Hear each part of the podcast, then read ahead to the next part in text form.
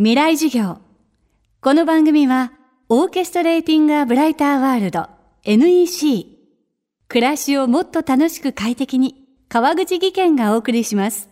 未来授業月曜日チャプター未来授業。今週の講師は、三井俊介さん。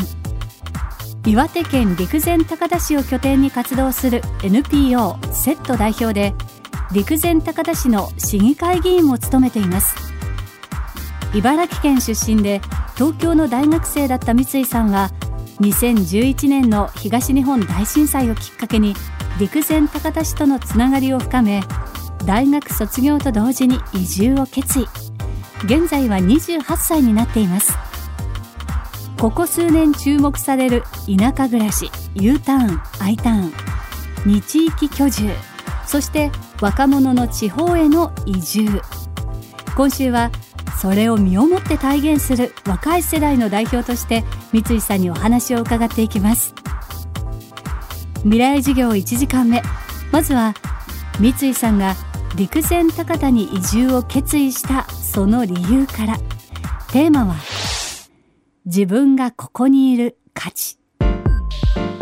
東日本大震災が発生して当時大学3年生だったんですけども自分たちできることをやろうっていうふうに思って3月の13日にあの仲間と一緒に、まあ、セットっていう団体を立ち上げました。知人で陸前高田出身の方がいらっしゃって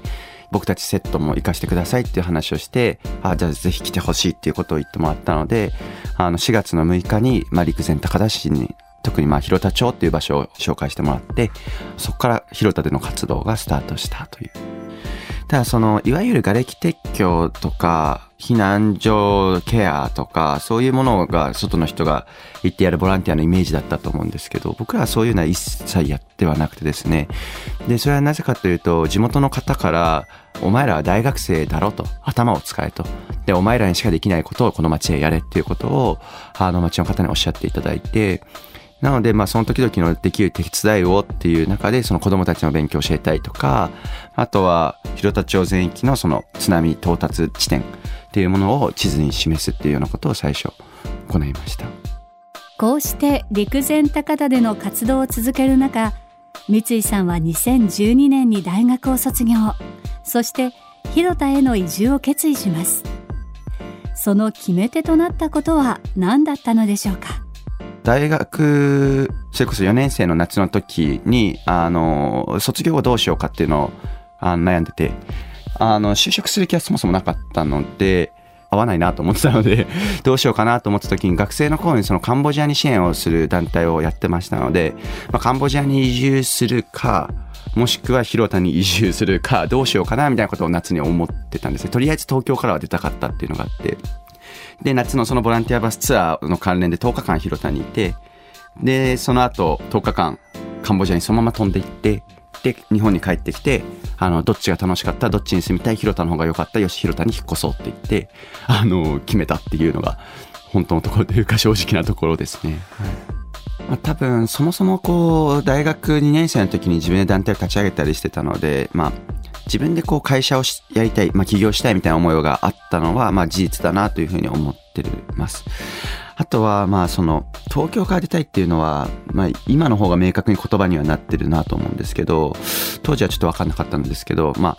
あ、あの、自分の存在価値が、この人が多すぎると感じづらいなっていうのをすごい思ってまして、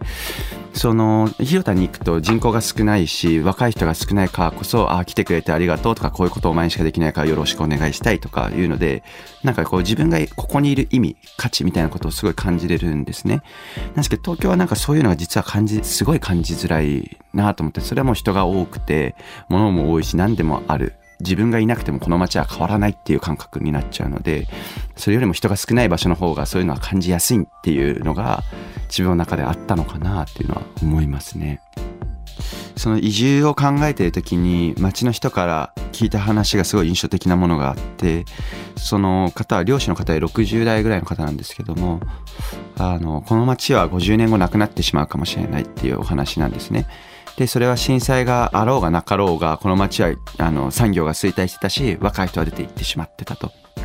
であの震災が起こってそれが加速しただけだという話なんですね、その方が言うには。でもその方はその後も続けてくれて、あの、震災の前までは、でもお前らみたいに外から来る奴はいなかったと。でも震災が起こったことによってお前らみたいに外からこの街のためにって来てくれるやつが今たくさんいるとこれを俺らはチャンスに変えないといけないんだとでこれから5年後も10年後もあの50年後も魅力ある街であり続けるために今俺らがここで頑張んないといけないそれが生かされた俺らの役割だからっていう話をその地元の方がしてくれてなんかそれはもう自分の心にまあドーンと響いてる部分はあって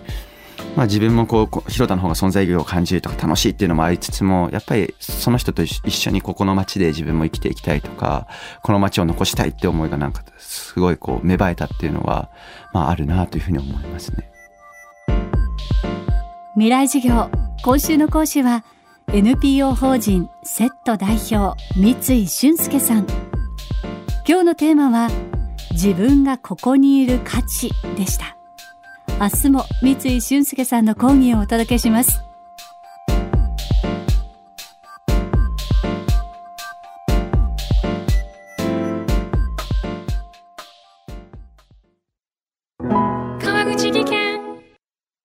階段での転落。大きな怪我につながるので怖いですよね。足元の見分けにくい階段でもコントラストでくっきり。白いスベラーズが登場しました。皆様の暮らしをもっと楽しく快適に。川口技研のスベラーズです。未来授業。この番組はオーケストレーティング・ア・ブライター・ワールド NEC 暮らしをもっと楽しく快適に川口技研がお送りしました。